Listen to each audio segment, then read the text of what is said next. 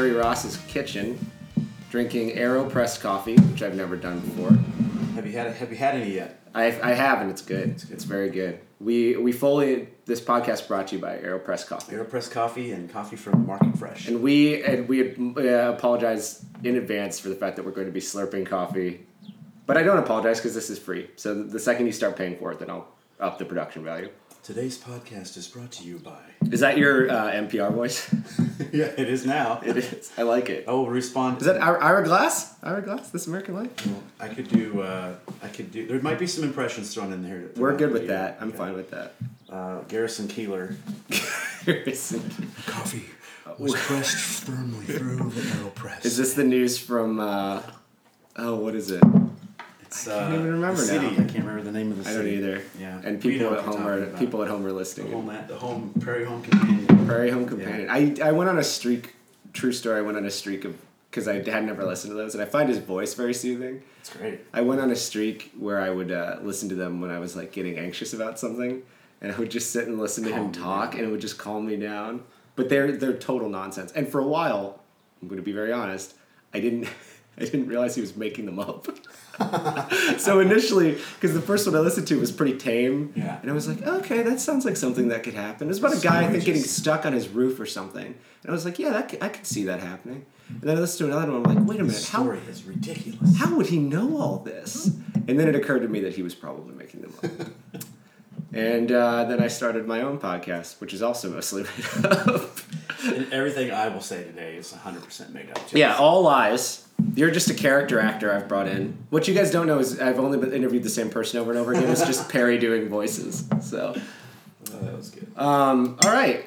Well, first of all, tell us what you do, and then you can tell us who you are. All right. Well, what I do is I my title is worship arts minister now at Lutheran Church of Hope in West Des Moines. How many times has your title changed since you've been there? Uh, several. Started out as the worship coordinator of leadership and creativity, which I, to this day I still don't know what. That's what long. my That's got was. that's got some girth. Yeah, and I was like, "What does that mean?" And they were like, "We'll figure it out," because they hired the person, not the position. Yep. And so, um, which I feel like I've done as well in Yeah. hiring of people. I But- think you have. And then it went into worship. Was it worship director? Were you worship director? I think and you were. worship arts director, and now worship arts minister. Okay. So yeah, I'm full time there at the church, overseeing weekend worship, and uh, I've got some staff that help me f- fulfill all the worship needs in a church that size. There's a lot of different things that go on in the week. Mm-hmm. One person to do it would be crazy. It is crazy.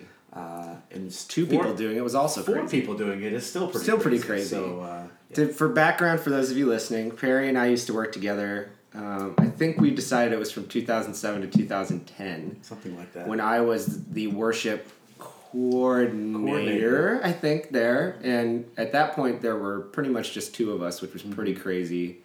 And now there's they've doubled. Well, no, if you count all the people at the satellites, it's more than doubled yeah, the staff. because there were no. There's one. Ankeny was around. Like Yeah, Ankeny, and it- that was uh, Eric was doing that volunteer, I believe. I don't think he was even getting paid for Mm-hmm. No. that. So, No. So Perry, I've known Perry since that point, um, and we've been, I think, pretty. good. We're pretty good friends. I think I would like to think There's so. there's a good chance we'll quote Ocean's Eleven or Jerry Seinfeld at some point in this podcast. Yeah, and we may just go on the tangent of It- reminiscing about the days of old. It, it happens when you spend as much time in an office together with just each other as we have. I think it's uh, yeah, bound to happen. So, and so I refresh my memory. You're from Iowa or no? I am from Des Moines. Okay. I, I'm from the east side of Des Moines, and my parents pastored a Pentecostal church on the east side. Right. Uh, the denomination was Foursquare, Mhm. and whenever I tell the people, they're like, "Did you play a lot of games outside?" Like, no, not different kind of. No cherry bombs though. No cherry bombs. But Foursquare uh, is a Pentecostal denomination, and my parents pastored that. And uh, I went to East High, graduated in '91. Is it the Rough Riders? Uh, No. That would have been Roosevelt. That's Roosevelt. I Shoot. was the Scarlets, Scarlets. the East High Scarlets. I was trying to show off my knowledge of Des Moines public school system. stop. But um, yeah, I went to Bible College in Virginia. Mm-hmm. Um, it was a four-square college, very small, about hundred students. So you pretty much know everyone's business when you're there. There's Yeah. and it was pretty strict. I mean, they're, they Only were 100 students in total. in total. Oh, Like, wow. My graduating class was like fifty-seven. oh, that's very small. Um, and so, uh, excuse me, that's another byproduct of coughing was that burp I held in there for a second. But uh, graduated in 96, went to Ohio, straight to Ohio, and, and worked at a church there for nine years. I was the worship pastor there.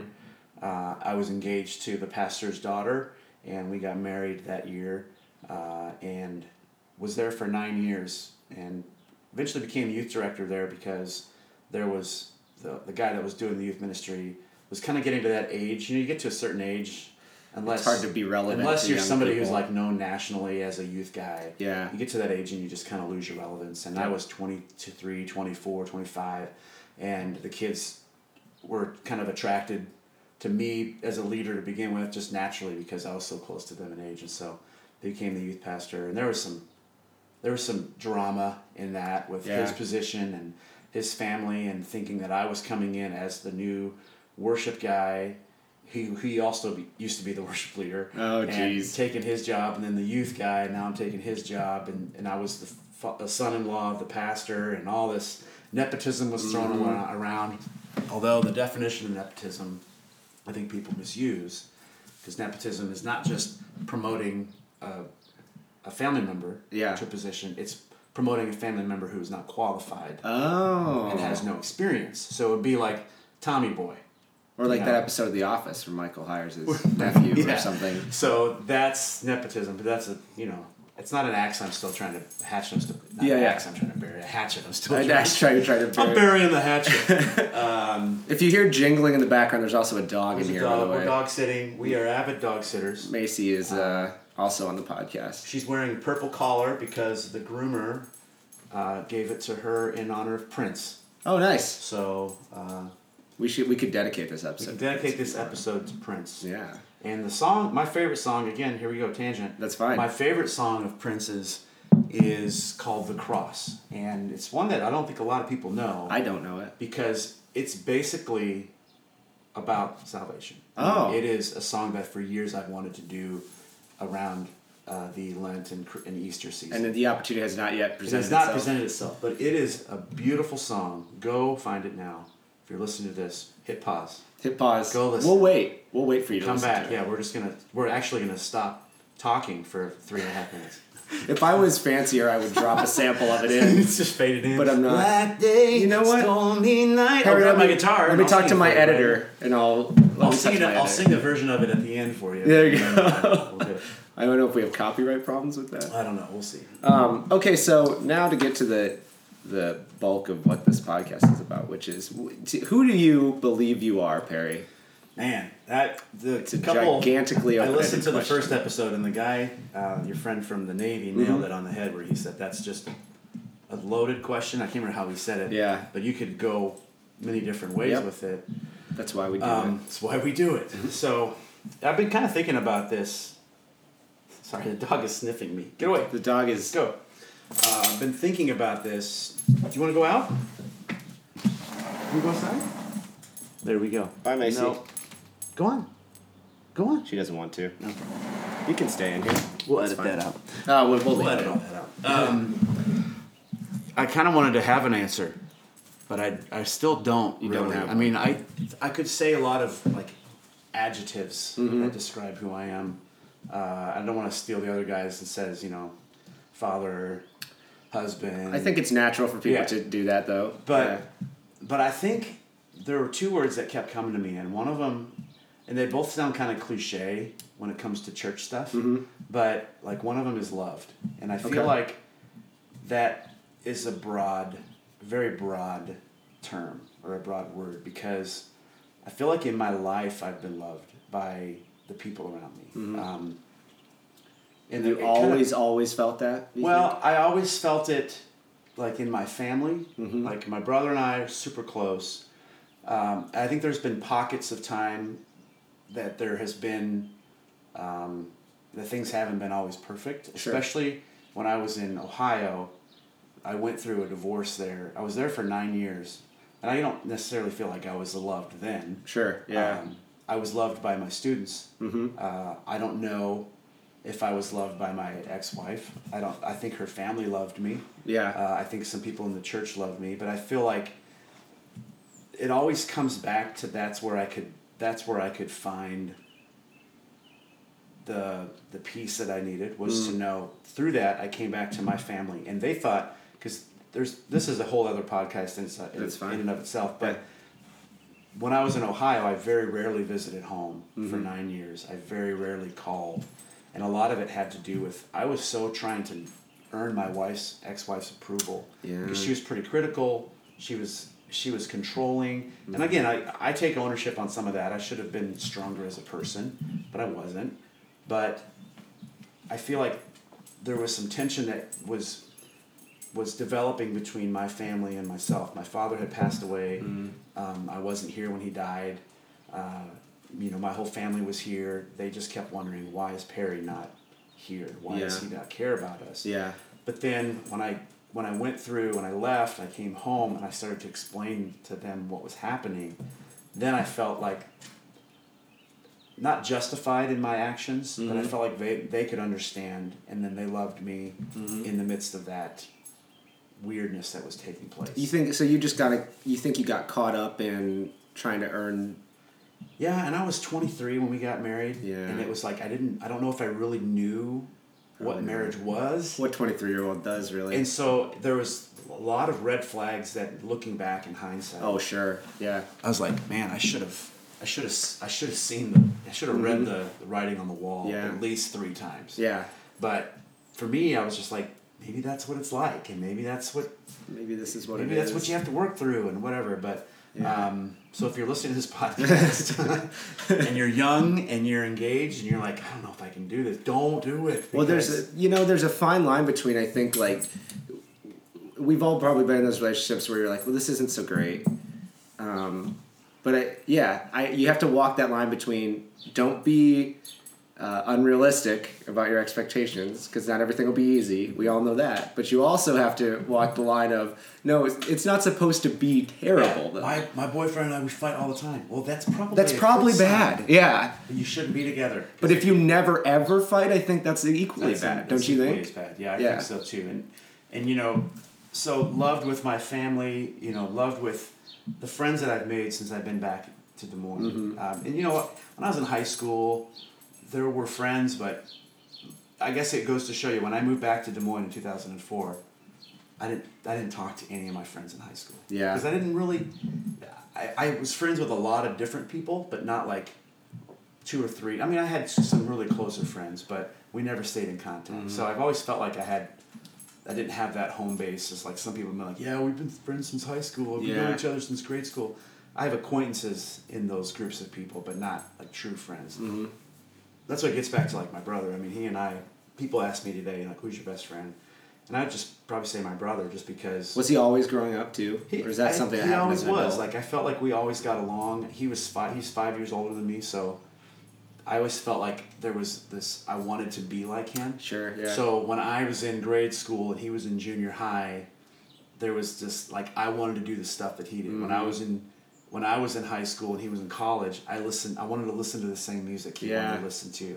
I tried. He is a philosophy major, and I tried to read the same books. oh, he just- is. I didn't know I that. couldn't do it. He's philosophy and communications Okay. major. So he went to or, or Northwestern. That's probably a good combination: philosophy and communication. Yeah, he, he he's doing like a little that. bit of both still. So with his life, but um, Do you have other siblings? I forget. I have a sister who's in the middle, Okay. and my sister and I we kind of had some rough patches uh, just growing up. I mean, I think um, it's no secret, but she she got pregnant at an early age, and I was just. This is part of where like your upbringing kind of. Not pollutes your mind, but kind of gives you your ideals and your Colors it. colors certainly. it. So Yeah. like growing up in a Christian home and growing up knowing like there's things that you just don't do. if Um, you're- there was probably a big stigma attached to that. stigmas Mhm. around. So you know, I took that in and I kind of was I wasn't nice to my sister Yeah. for a little while, and I just feel bad about that. And but now that I mean her her three girls now, her daughter that she had when I was in high school, she's married, has a kid, and Oh, lives in no, that's Minneapolis. and crazy. It's just amazing. Yeah. Um, and she's got two other children who both have children as well. So, like my sister and I, when we moved back, when I moved back to Des Moines, we just really came together again and just kind of. It wasn't like we had to sit down and have a big talk, Yeah. but it was just like, this is my sister, this Mm-hmm. is my brother, you know. So I felt loved. Like you're coming back into that love thing, you know. Just feel like that. Mm-hmm. What do you? What made you change? What made you change on that? Do you think, or just? I think I just grew up. I mean, I was really young, and I had the, you know, this is what a Christ, this is what a good Christian believes, and like even going to Bible college, and I questioned a lot of stuff. Even when I was a youth pastor, like I felt like I needed to. I needed to walk a finer line of my faith because I, you know, in college, Bible college is weird.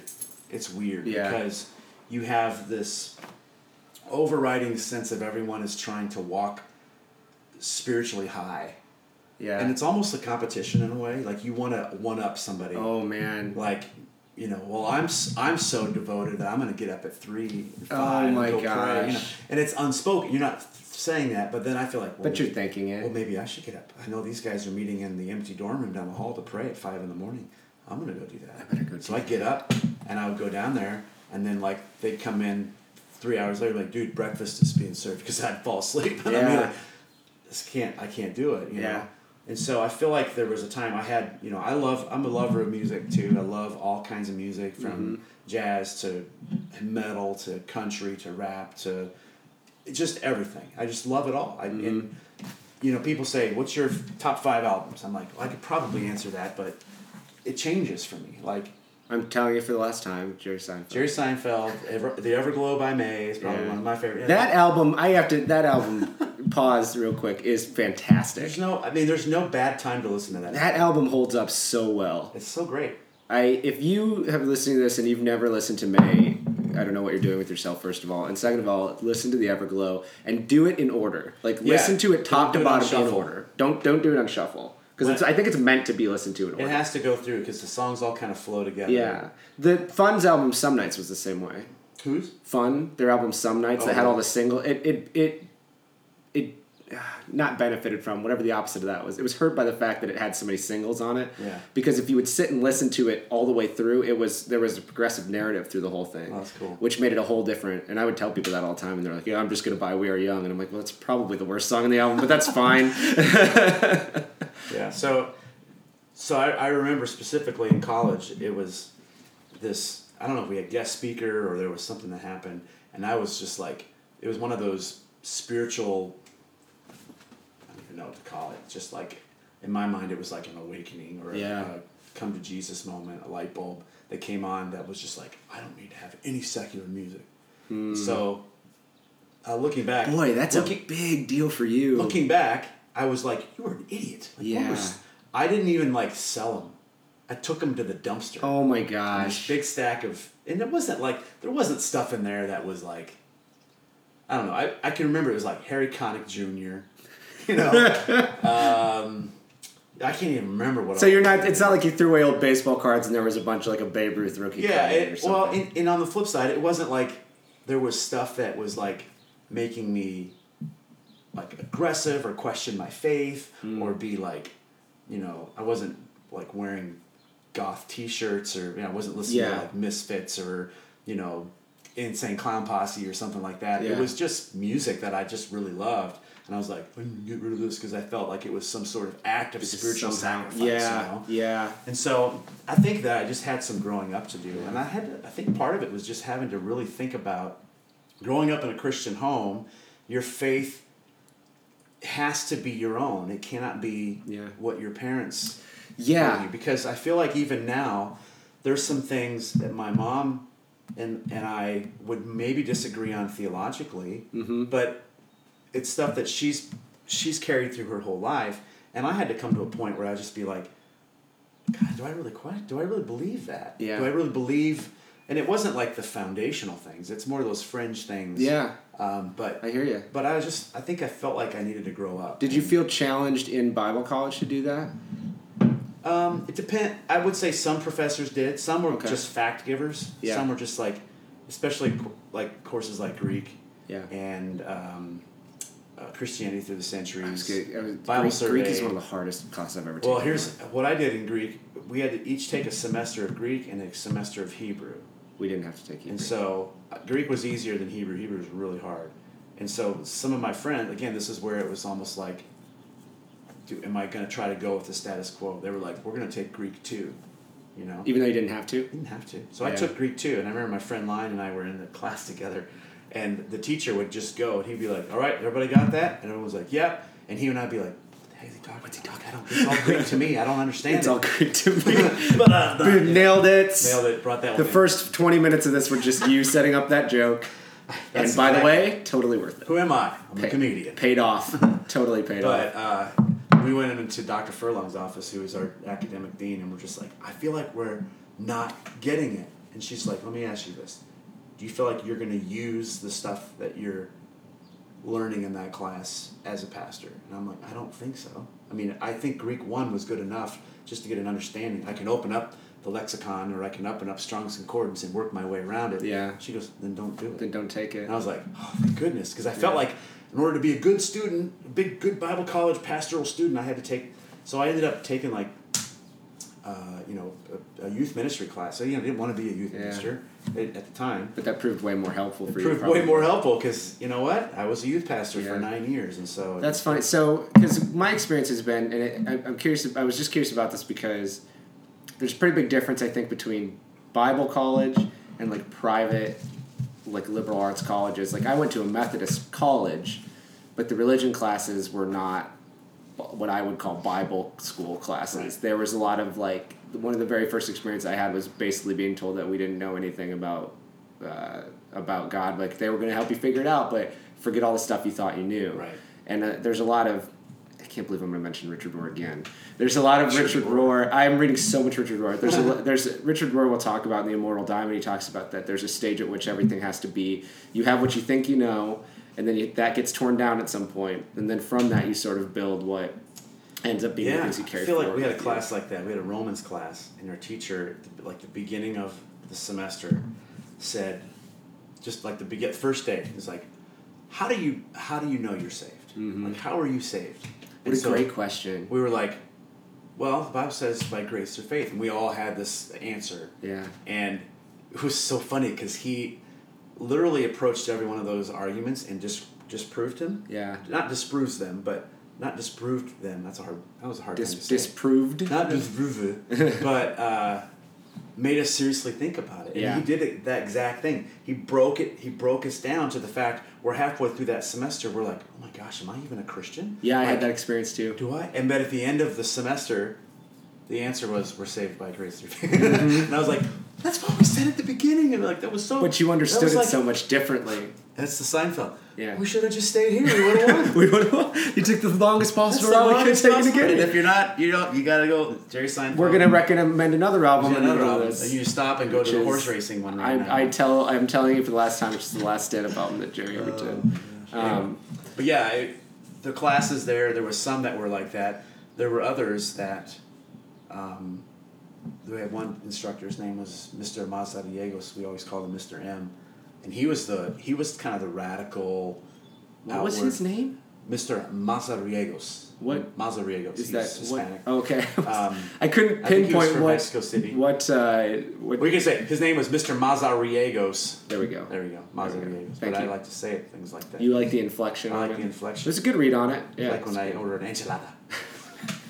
You call them mojitos too, Mojitos. um, and then that you're the guy that all which the is why we call them Mr. M. So, roll their eyes at you, just like you mean a mojito? You want a mojito?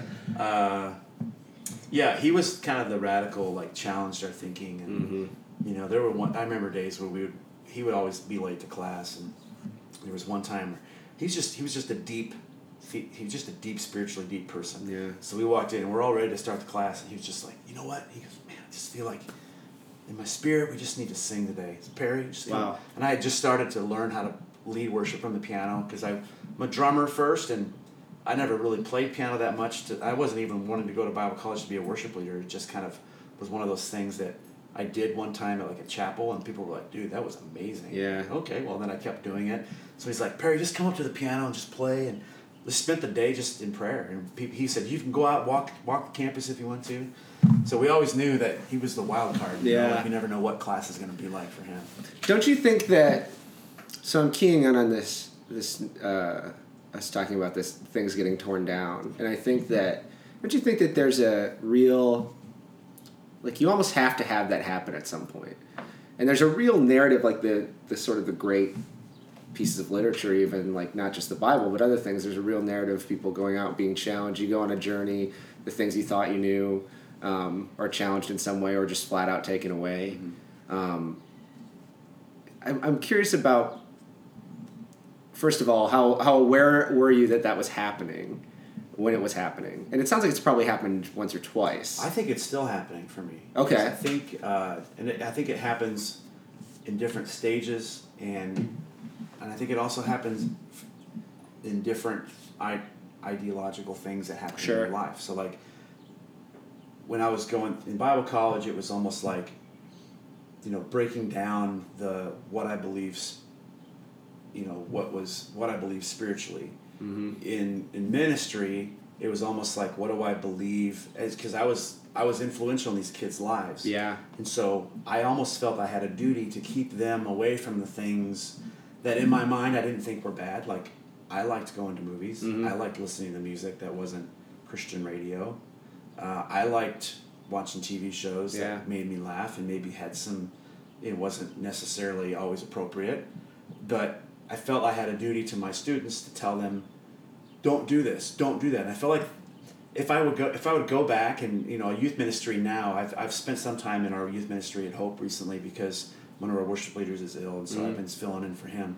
But just hearing the way that our our youth guy communicates to these kids, I mean, it's I feel like it's a, it's not a night and day difference, but just a different approach. Yeah. I felt like it was you guys have got to stop doing this and start doing this. mm-hmm. And you know what's funny is that's kind of how I feel that my mom's church was for a while was and maybe still I don't know she hasn't pastored for a long time but I feel like that was the way I felt there was Mm. we're not doing this good enough and you got to stop doing this and and that's I'm not I'm not saying there's anything wrong with that kind of teaching there is time for that that Yeah. needs, that truth needs to be spoken agree but what I felt there wasn't any hope in that there wasn't any grace in that there wasn't any yep there wasn't any like how to deal with life today in that or how to how to manage the the darkness in my life. I feel like Mhm. it was just you need to eliminate the darkness in your life. You need Yeah. to avoid it. and somehow it's your fault that it's there isn't that kind of what gets communicated Yeah, I think so. Like you just need to, you know, I had again with the CDs and stuff. I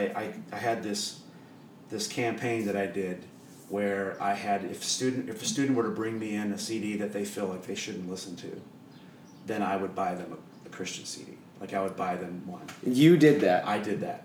how many people took you up on that I had a wall full of them, really and this is fascinating and so what I would do is I would take the CD and I would take like a quarter or something and I would scratch the back of oh it, gosh. and then I would glue it to the wall. wow So you walk up the stairs and you see this wall full of. I didn't put the artist Yeah. out. I just put the CD, and these all represented students that were, and and maybe there was some really big life changing things that happened in those students' lives. Maybe I'm not going to yeah. it, but at the same time, I felt like my motive was trading a bad for a good. Yeah You know, rather than you know nowadays. I mean, to be honest, I don't listen to Christian radio. I I don't don't listen to a whole lot of. I mean, I listen to worship music because that's kind of part of my job. Mhm. I feel like it has a place in my life where, like, if I go for a run and I listen to, you know, the new Hillsong album, my run is great because I'm feeling that that's a part. It's time for me to connect. You know what's funny? I noticed that years ago too. If I listen to like positive, like worshipy things when I'm working out or something, I always felt better about it. Well, I would put It's in like I would like find like the Spotify running station. Yeah. It was just like, oh, this music is boring. They're bad. You know. Yeah. Or even just like a playlist of you know like, a, like let's say I wanted to listen to Anberlin and I would start a playlist of Anberlin Mhm. on uh, Spotify. I just Another great like, band. Gosh, yeah, yeah. I got to see them in Minneapolis for their final tour. Oh really? Oh, I saw them years ago with with the weirdest lineup in the world. It was uh, Amber Lynn, Mae, and then Motion City Soundtrack. I saw Amber Lynn, Mae, and Emery. Oh, okay. Which Well, that makes about as much sense, sweet. honestly.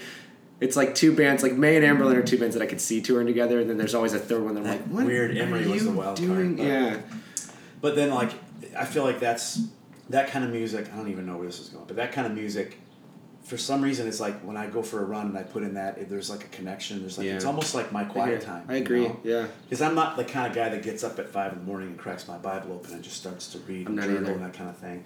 But I feel like I find it in that moment where I can be quiet, I can listen, I can be uh, in com- in communion with God through music, and that's that's that's basically my quiet time. Is I mean I still read a devotional, you know, and kind of so I'm in the Word, but Mm-hmm. But I felt like that's that's a time for me. But then when it comes to like these students, I feel like I was giving them music that was giving. So I felt like my motive was okay in Mhm. it. But nowadays, I'm like, my kids listen to the radio. yeah, My kids know more. Uh, my son's nine, almost nine years old, and we'll be in the car and he'll listen to something, and I'll be like, I wonder who this is, and he'll be like, Oh, it's so and so. yeah, You know, and we try to balance it out a little bit, but also the kids are involved in church. They know my job here, and I don't want to be, I don't want my house to be so super spiritual that it almost feels like we're not that's interesting. we're not relevant to Yeah. our neighbors or his friends or whatever. Yeah.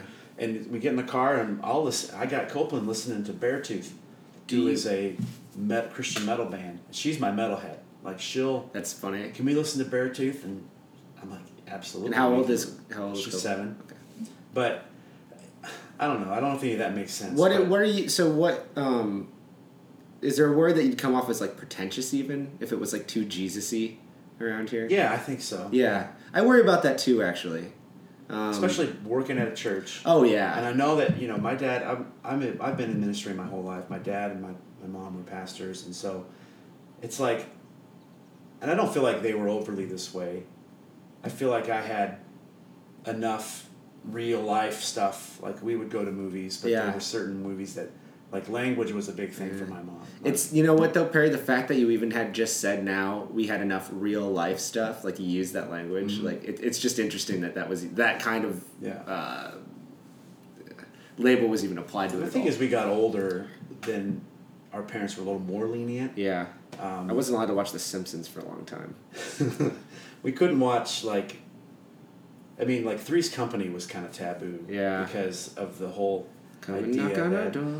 uh, Mr. Roper you know Don Knotts Mr. Roper this is dating me a little bit It is a little bit, both uh, but both Mr. Ropers but you know the fact that there were it was a very there was a lot of sexual activity and, Yeah. and there was a lot of innuendo in that in that show um, you know we could watch my dad was a big MASH fan, so we loved to watch MASH. Mm.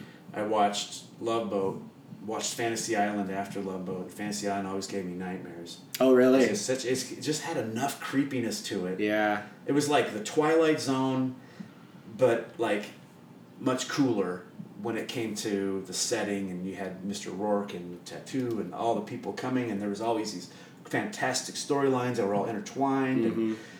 it was just as a as a young kid, it kind of freaked me out a little bit, but I still was drawn to it. Yeah. it was kind of interesting. But but MTV was kind of my was my generation of when MTV started. I still remember when, When it, they were actually playing music. like when they stuff. turned it on. Like Mhm. MTV is now on the air. Oh, you remember that? I remember, it, That's man. funny. First video ever was "Video Killed the Radio Stars," Oh. and it was like I would I would always like I remember when Thriller was released, the video to Thriller. You would be great at. That's like totally gonna be a, a bar trivia answer. First, be like, I got it, I know that one. Perry will know. He won't even have to Yeah. sheepishly look at his phone like everybody does Yeah. at those things. Uh-huh. But like, MTV was kind of taboo in our household. I think eventually my parents just kind of gave up Yeah. because we would always sneak it anyway and just be like, I mean, I loved music videos. I loved MTV. Yeah. And you know, I remember, I remember getting a cassette. We had a cassette tape player, and it had a little. It was a red. I had like a red kind of streamlined shaped, Mhm. almost like a teardrop shaped cassette player that I got for birthday or Christmas or something like that. And the thing back in the old days, Chris, was you get a cassette tape. And you would wait for your favorite song. You recorded it off the radio, right? and Yeah. so you had your finger pushed on the record and Yep. play button, and that you would just wait. You would be waiting, and if you missed it, you'd be like, "Oh, dang it!" Appointment You- radio. Maybe you'd start in the middle of a song, and it just wasn't good enough. So then you would go back and rewind and tape over Oh, and try to find it. So this is so funny. One of my one of the songs I really really wanted to get off the radio was um, I always feel like somebody's watching me by was it Falco or something like that. Yeah. For some reason, no, it wasn't Falco. That was a different group. Anyway, this is where I needed my phone. I can't remember who did. it. but um, I remember they used to sell cassette tape singles. Cause You could buy the single, yeah. And so I kept telling my mom, like, Mom, I want this single. I want this song so bad. I always feel like somebody's watching me. I just thought it was such a cool hook, you know. And so she didn't know much about the song, and I, I think I, I had to confess because I think they say like "damn" or "hell" and Yeah. something like that. So I was like, there is one swear word in it, That's funny. and she let me get it, which was Oh kind of crazy. man. and it had a B side of a song that nobody ever listened to anyway. Of course not. And so, uh, so I feel like growing up, there was just this progression of okay, there's, like you said, the normalcy, normal teenagers. Yeah. Um, you know, we would go see movies. My dad was a big James Bond fan, so we would go watch Yeah. James Bond movies when. I just started listening to a podcast that you might enjoy called James Bonding, wherein these two these two guys watched every James Bond movie and they bring a guest on and they talk about it. It's pretty it's pretty great. You also forget how bad some of them are. Yeah, my favorite, one of my favorite ones is The Man with a Golden Gun. Me too. Uh, like. Christopher Lee, who plays Sauron, Mm-hmm. Saruman. In, wait, Saruman. Yeah. Saruman is the white. All the, the, white ner- wizard. all the nerds Sauron, yeah. oh, I- my uh, my wizard. but I forgot he was the man with the golden gun. It Mhm. was it was a Roger Moore, James Bond. Sorry, here's another tangent. So I love We have we're gonna have a lot of that. Sean Connery. To me, is one of my favorite James Bonds, and then Daniel Craig. I mean, it, it's Yeah. be Daniel Craig has just done a great job with it. But Roger Moore was more of the sleaze bag. James Yeah, Bond, he really know? was. he had he he did a lot of innuendo in his talk and he just it seemed like Sean Connery was just He I seemed- like he seemed more legit. Roger Moore seemed like the one that was taking it the least seriously. like like somebody told him Even the he- way he ordered his "I'll have a vodka martini, shaken, not stirred." like somebody told him he got that and he was like, Did you mean to call did you mean to call somebody else? And like, no, no, no, you. And No, he's you. like, oh, okay. okay, well, I guess I'll.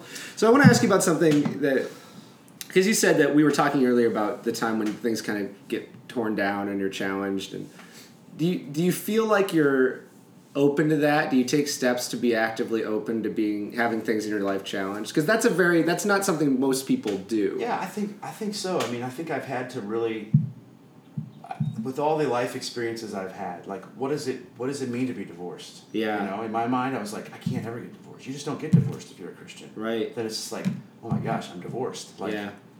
this, but I can't see. You know, in, but then in the situation when I was in the place of making that decision, you almost have to like uh, go, okay, I guess I don't know everyone's story. Mm-hmm. So, you know, I know when I first moved back to Des Moines, there was a guy who was a youth pastor at a church who was under uh, investigation because he had uh, some sort of relationship with one of his students. Yeah. And that was like the month I moved back to Des Moines.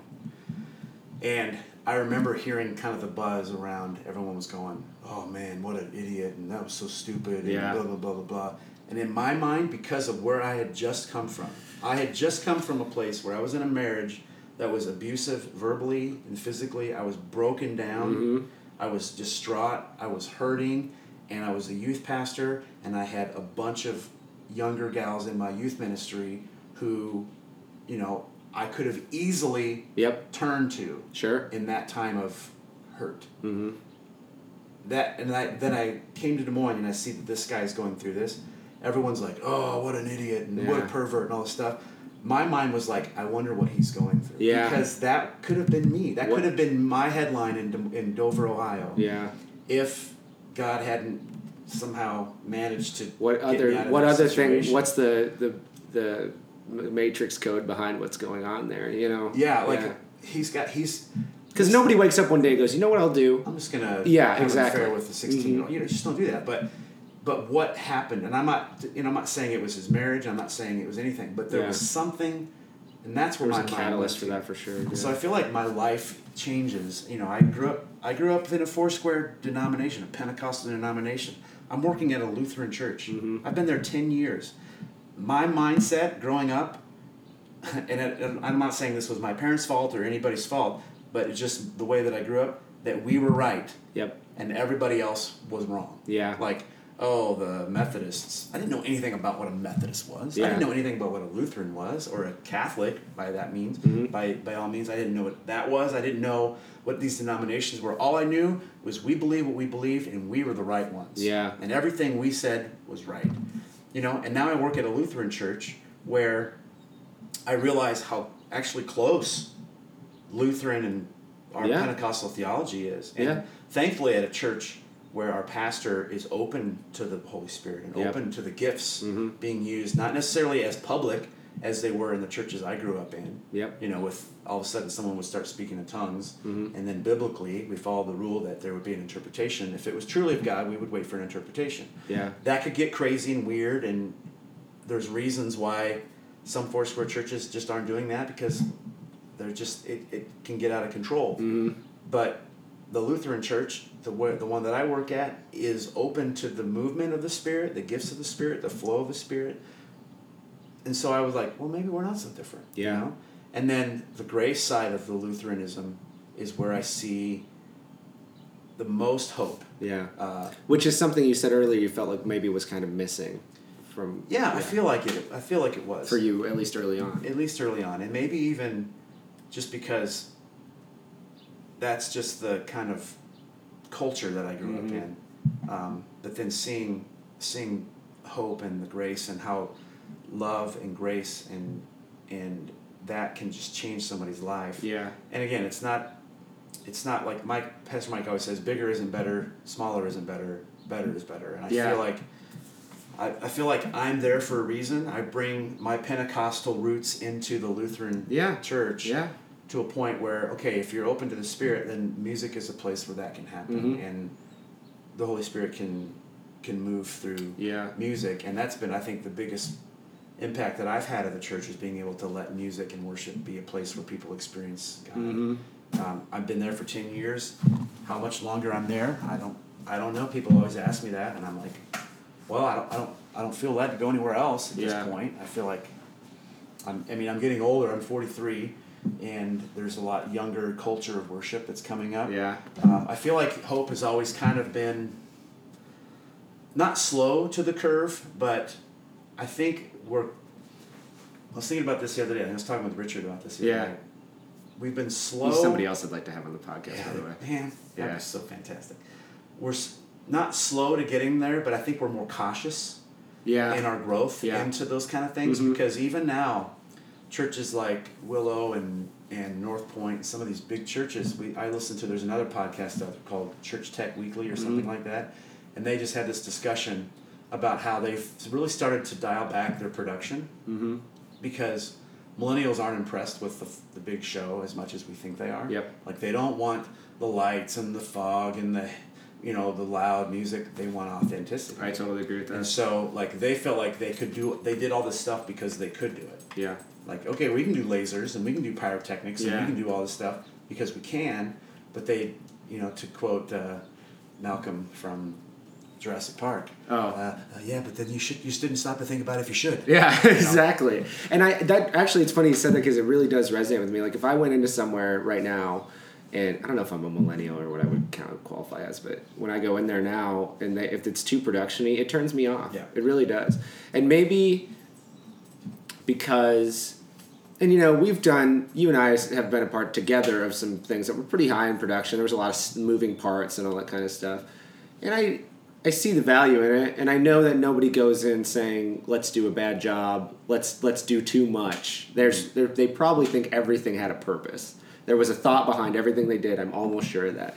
But you go into something like that i'm just like this is I'm, you're losing me. You there's just too much going on To, you try to one up what you did last. yeah that's hard. That's a dangerous place to be i think. So I think a lot of churches are starting to scale back. Churches like our size or that have multi-site or are just pretty big when Mm-hmm. it comes to their production and their what they can do.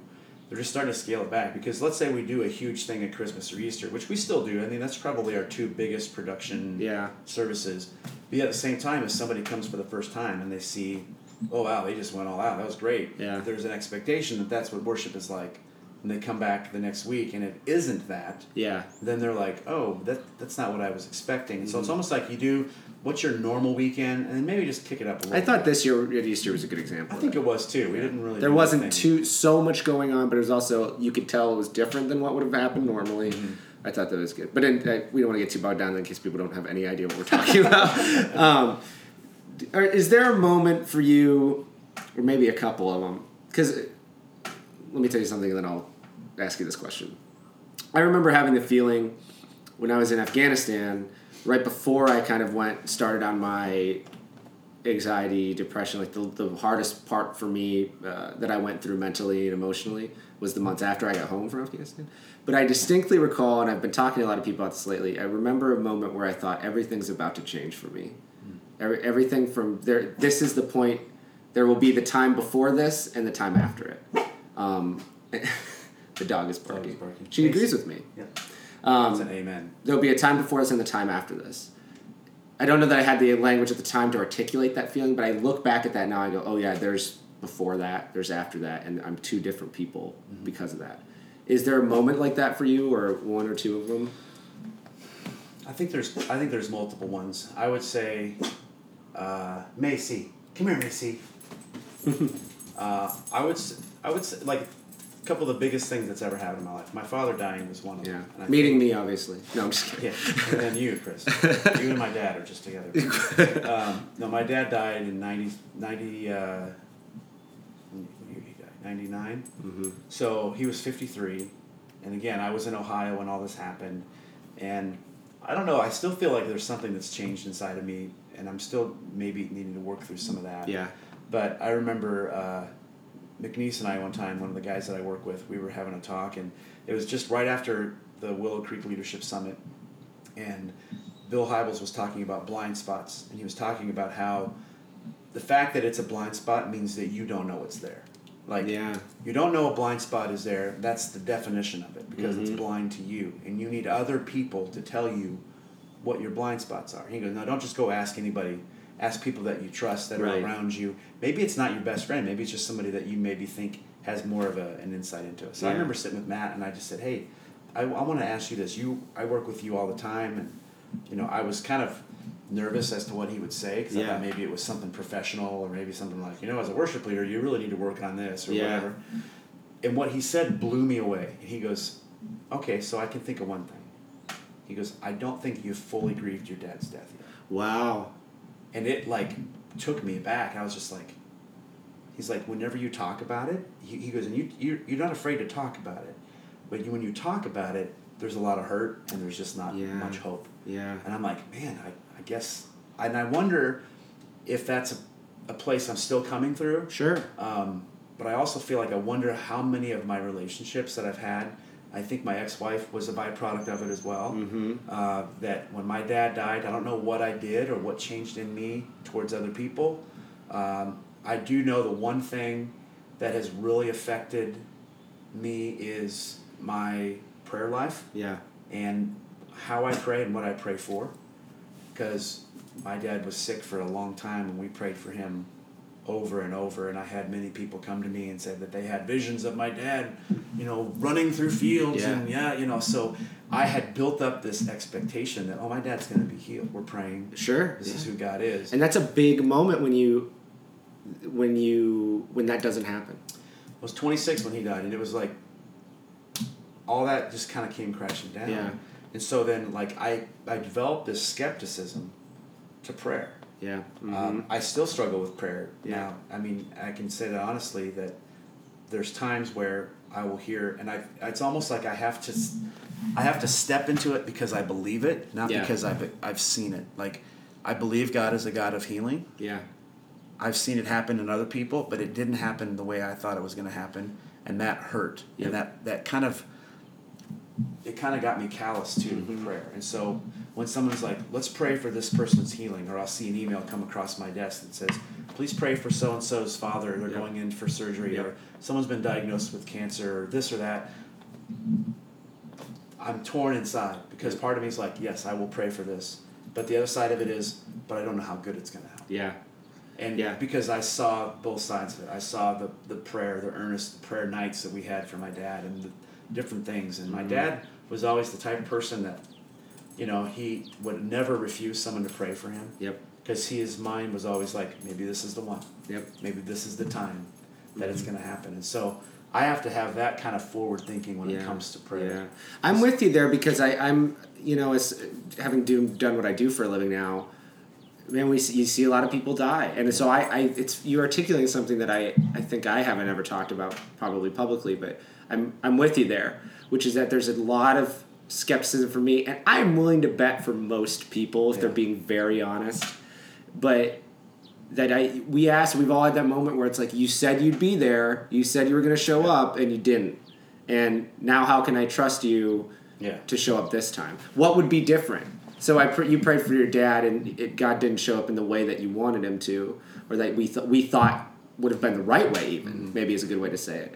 So then you look at somebody else, you're like, well, what would be any different this time? Yeah, and we had there was people that were telling my dad that he wasn't being healed because he had sin in his life, and there's just See, all that's not helpful. I kinds like of that. stuff That puts a bad just- taste in my mouth. It was yeah. just horrible, and he he had a pretty good attitude during the whole thing, but um, so I'd say that was a big kind of before and after. yeah.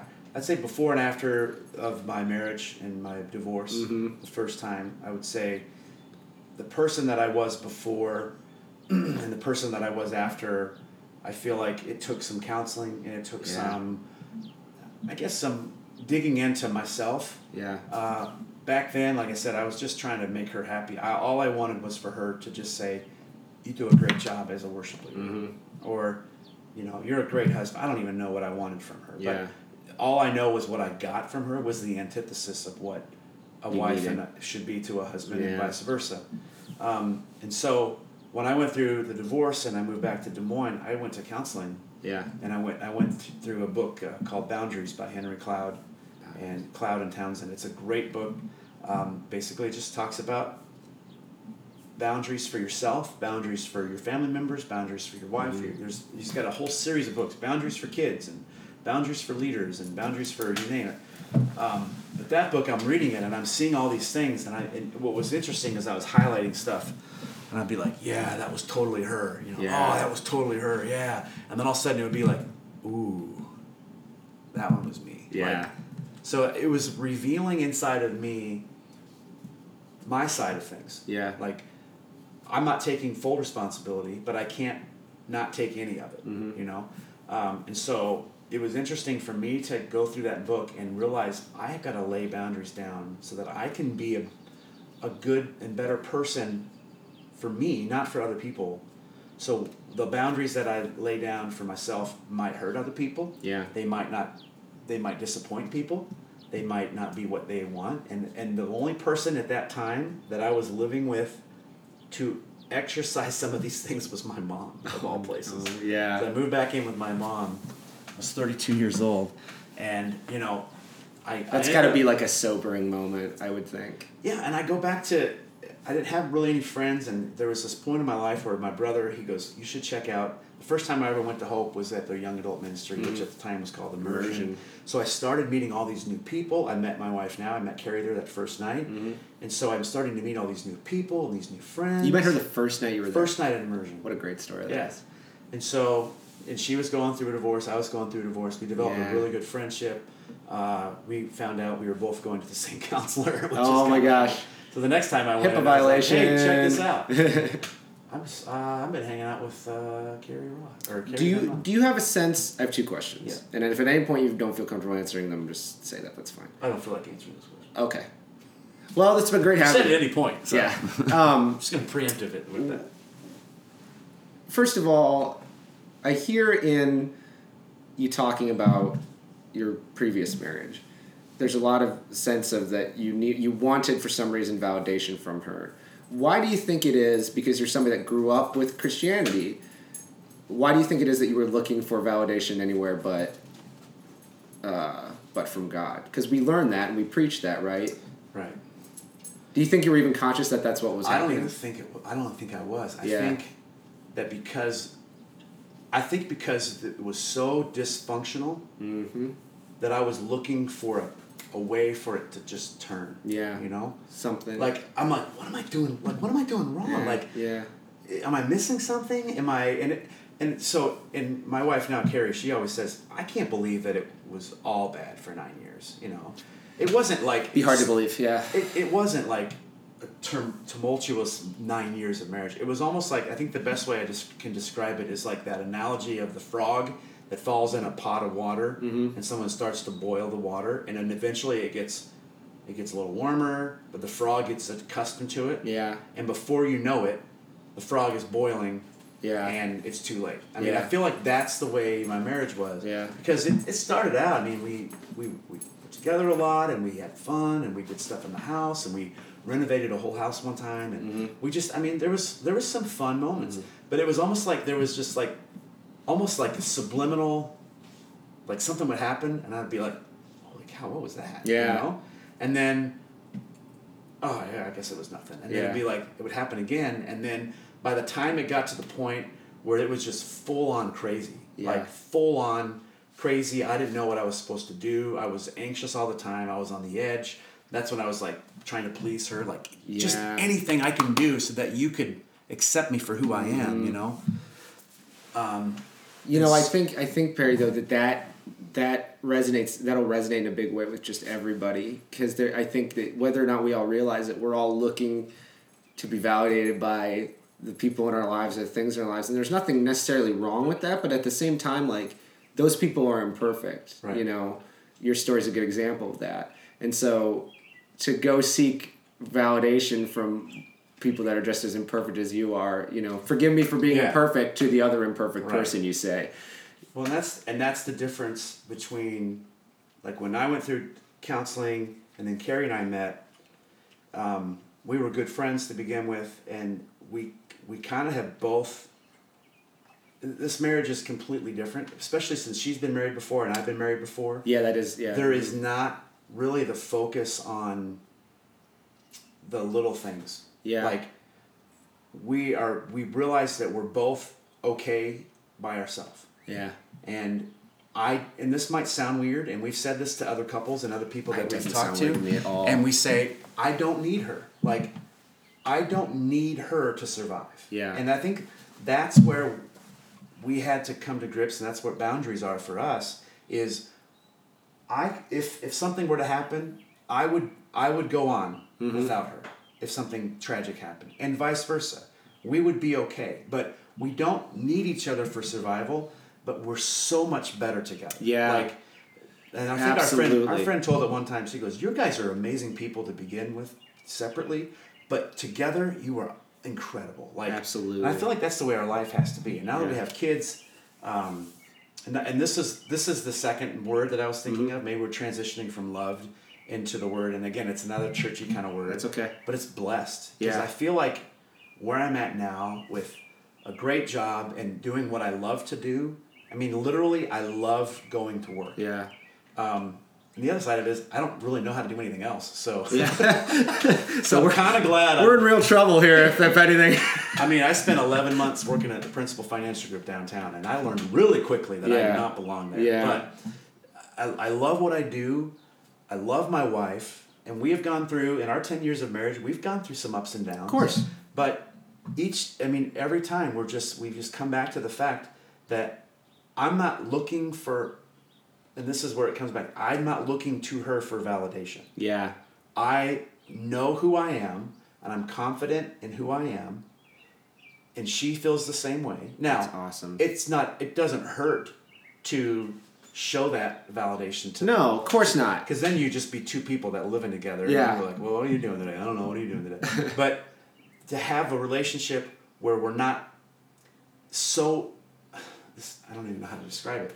We're not so intertwined Yeah. that if if something were to happen, we wouldn't be able to survive. Yeah. But I think that common denominator for us is God. It's our faith. Mm-hmm. It's the fact that whatever we're faced, whether it's a financial thing, it's whether it's you know some sort of relational thing, whether it's a family emergency or whatever, we're gonna be okay. Yeah. I mean, we're gonna we're gonna get through it. We're Yeah. Gonna, we're gonna make it.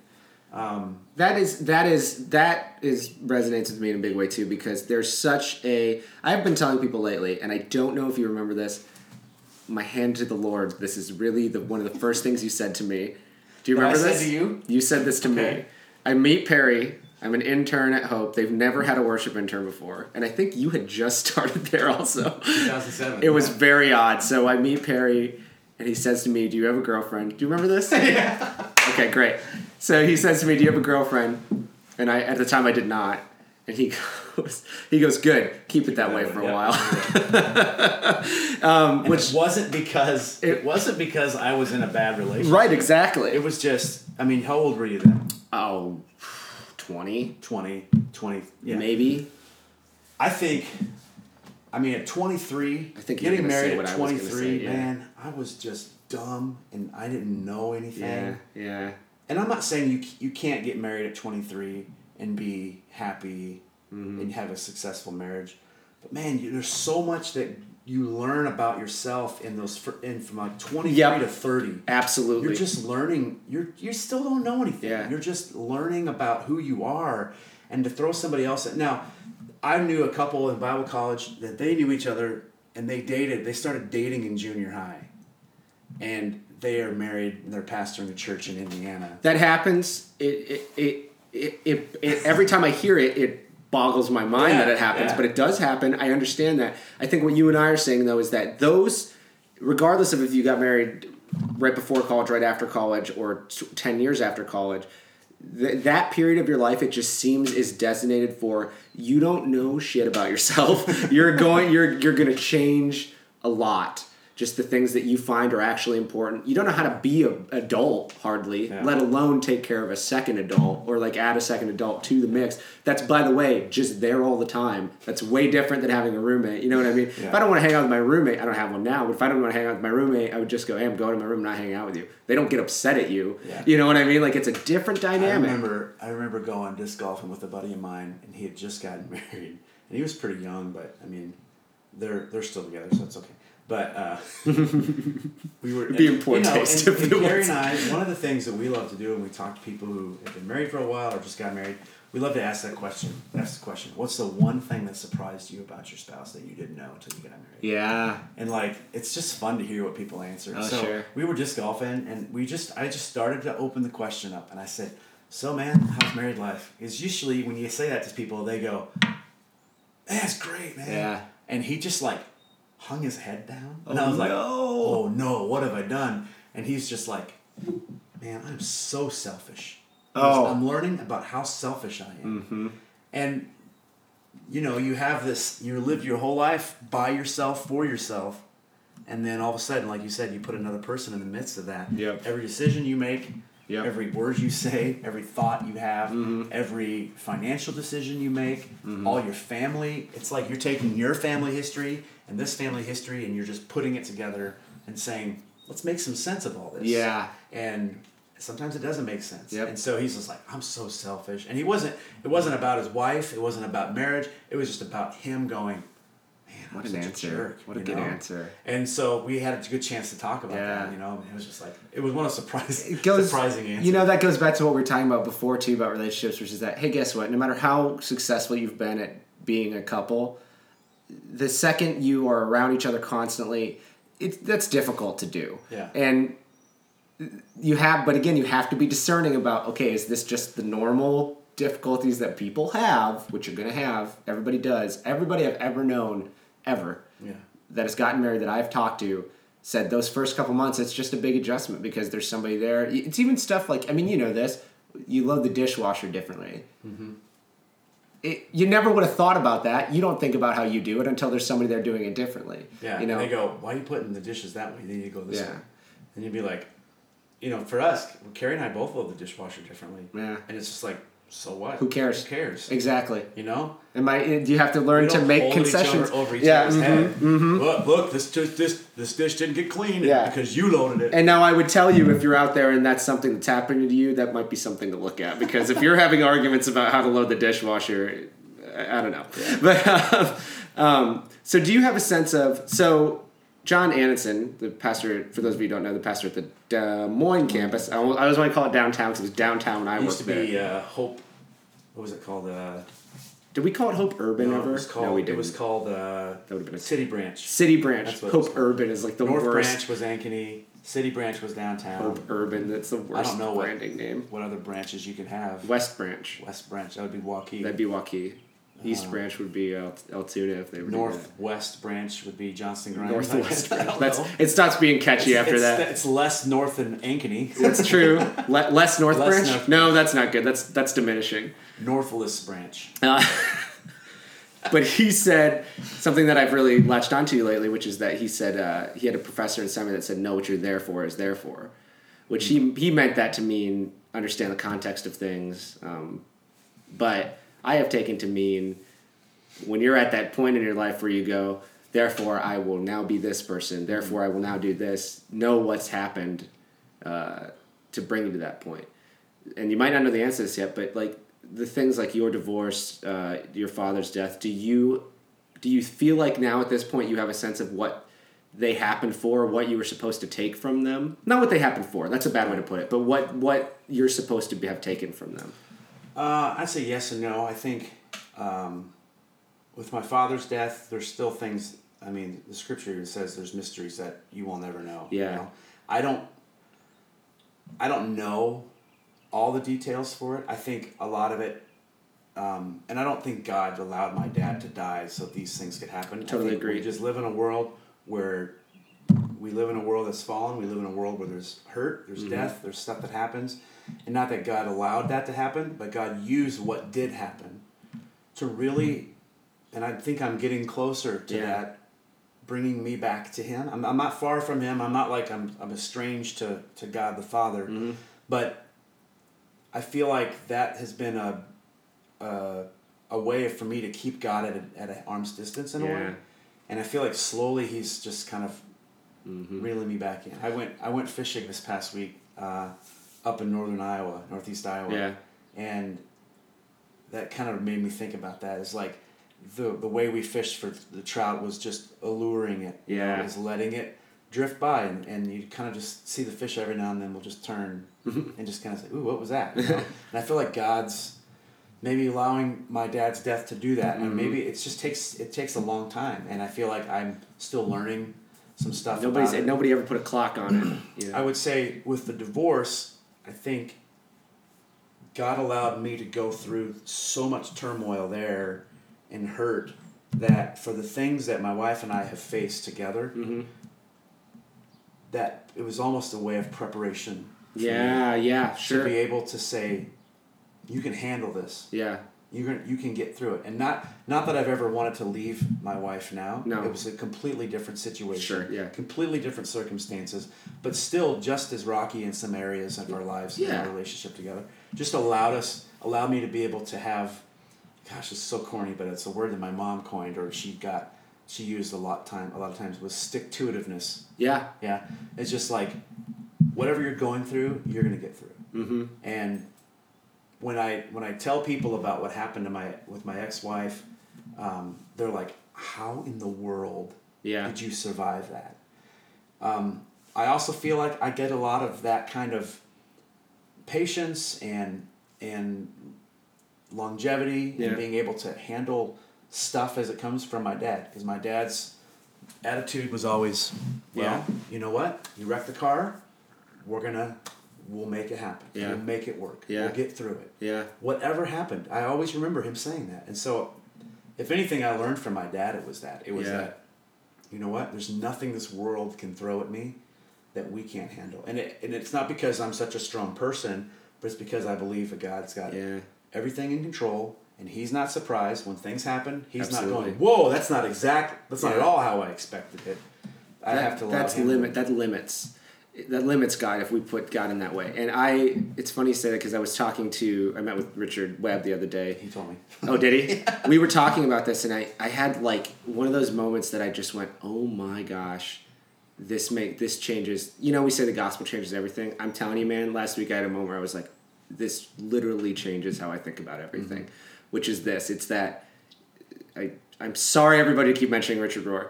If you're not convinced you, uh, by three episodes that you should read some, I don't know how else to convince you. But Richard Rohr calls God the great allower, which I think speaks to the bigness of God's power in the sense that God can and will uh, just allow things to happen. Why? Because there's not one single thing that He can't repurpose for goodness, like capital G goodness. And when you think about the gospel in that way, and that's the way I want to come at it now, instead of where we go after we die and all that stuff, which I think is, you know, I'm not super interested in, but instead of like what is the what's the immediate impact of that? It means that you now the way you look at everything should be totally different. Totally different Yeah. including looking at things retroactively. The time, the difficult time that I, times that I've been through, the difficult times that you've been through. If we understand that God can allow all things with boldness, mm-hmm. because He goes, "Bring it on, man! There's nothing I can't change. Yeah. There's nothing I can't repurpose." That changes literally everything in my mind. I think one of the things that your door open. One of the things that uh, before we finish, I've, I've got to talk about because I know I talked about being loved and being blessed. Go ahead. But blessed with my job, blessed with the wife that I have now. She's incredible. Like, just the way, the fight that she has in her, Mm-hmm. the confidence that she has, um, the beauty, not just physically, Mhm. um, but just how beautiful she is. And what I love, what I love when I'm with her and we're out and about, is people will just stop and just say, "I love your hair." Yeah. or they'll be like, "Oh, I really like your outfit." You know, Mhm. there's just something an attractiveness. She draws- draws people to Yeah. herself. She feels whenever she's talking with somebody, they feel like she's their best friend, and I love that about her. Oh how personal man, she is. that's a great quality. But then the one thing in my life that has just been like nothing else matters anymore is when when you have kids. Yeah. Like my son and my daughter are the world to me right now. Mhm. Like they're they're nine and they're seven and they're the best. Like I I love them. I mean, I love them to the moon and back. Yeah. I mean, there's just no words to describe Mhm. it. And I was, it's funny. I was watching Regis and Kelly today, but it was uh, somebody else that was the host. But um, and Donnie Wahlberg was on, and he has eight brothers and sisters, and they they were teasing about who their favorite is. You know, who the mom's favorite is, and I love having two kids. Yeah. I have a boy and a girl, and I love that I could say they're both my favorite because you're my favorite son and you're my favorite Nice. daughter. You know? I like it. And so, but seriously, there's just there's times where they're frustrating, and we're learning how to parent them, Yeah. learning how to parent them differently, seeing seeing them develop into the people that they are, not just the kids, but the people. Anderson Personality. is so different than Copeland, Mm-hmm. and knowing that I have to parent them differently, I have to like they both need different things from us and just getting to know them and just seeing like i sometimes have like a vision of them 10 years down the road Yeah. like copeland when she's 18 17 18 years old i can't i can't wait for that time i mean i know that i can i can wait I can and happily will. i'm gonna have to but like i just can't wait to see who they're gonna become Yeah. i'm so proud of them i'm so excited for their future Do you see parts of yourself in them already? Absolutely. Yeah. I see, I see a lot of Carrie in both of them. I see a lot of me in both of them. Mm-hmm. Um, it's it's and it's a good mix, and they're so close in age, and Copeland is so tall that they're almost twins. Like people is ask really us all the yeah. time, "You have twins?" And I'm like, "No, they're 19 months apart." Yeah. But I kind of in my mind have this like little, this fantasy that they are twins. Yeah. Just kind of treat them like it. Yeah. Because they're so they're so close in age. Copeland is quick. She like, as soon as Anderson started doing something, she was like, "Oh, I want to do that too." Yeah. Even potty training, even walking, even riding a bike. Yeah. You know, in fact, I think it was the opposite. I think Copeland rode the bike first. Oh, really? And then Anderson's like, "Well, if sister's doing it, Well, can hang on now. So there's this healthy Yeah. competition between the two Yeah. of them, you know. But I don't know, man. I just think having kids and just knowing that when I come home, and they're just the words "daddy" is the best. Mhm. It's the best. Yeah. And you know, we're not perfect parents. We make mistakes. I've lost my temper with them before. Sure. But I think what's really healthy and what's really that I have to continue to do is just be honest with my kids Mm. about my mistakes. Yeah. And and our kids have seen us both at our worst. You Yeah. Know? yeah. Yeah. Sure. And so, but instead of trying to explain it away, Yeah. Just be like, you know what? I'm so sorry. Daddy lost his temper, Yeah. and I was mad at something else, and just be able to say, "Well, you made me so angry, kids. I yelled Mm-hmm. at you." It was me saying, "You know what, guys? You didn't deserve that." Yep. And I was mad at something else. Yeah. Or I was frustrated about something else, and I took it out on you. Mm-hmm. Can you forgive me? Yeah. And they're like, "Yeah." And so we, uh, it's just My therapist told me um, a while ago that couples that remember we talked about way at the beginning of this that when couples don't fight at all, I think that's a, not a good thing too. And she said that um, she really believes that it's healthy to argue in front of your children, not all the time, but occasionally. Because she goes, then how else are they supposed to learn how to fight? And she goes, not only that, but how are they supposed to learn how to resolve fights? right. And it's kind of the same thing. It's like if you don't, if you lose your temper with them, and then the, the lesson is when you come back and say, look, and what the real universal truth is being communicated is look, people aren't perfect. You're gonna, this is gonna happen to you too. Uh, I apologize. It's them learning to forgive. It's them also learning how to ask for forgiveness. I mean, there's a lot of stuff that gets rolled in there. But if you just get mad and don't say anything, what do they learn? Well, sometimes dad just Yeah. gets mad for no reason. Dad just flies it, flies And that's there's no handle. lesson in that. Yeah. I mean, you know, there's nothing valuable to that. But I, yeah, having kids is That's an, that's another moment for you where everything changed. I'm everything sure. changed. Yeah. Hey everybody, it's Chris. I'm so sorry to cut the episode short, but uh, I have to because the file size is too large uh, in its entirety for me to be able to post online. Um, Perry and I just did a rapid fire of questions at the end. We talked about books he was reading and uh, movies we both liked and that kind of thing. So, um, as as good as that stuff is, it'll have to wait for the Lost Episodes podcast I'll do one day. Um, quick things for the end that you won't hear now. You can follow Perry on Twitter and Instagram at Perry J. The, the I almost said the number, the letter J, Ross. And you can follow me on Twitter at Chris Petrick. My website is christopherpetrick.com. And as always, if you uh, have some feedback about the show or you'd like to be on the show, uh, please find a way to get in touch with me. I would love to have you and have you add your voice to this program. Thanks again for listening, and we'll see you next week.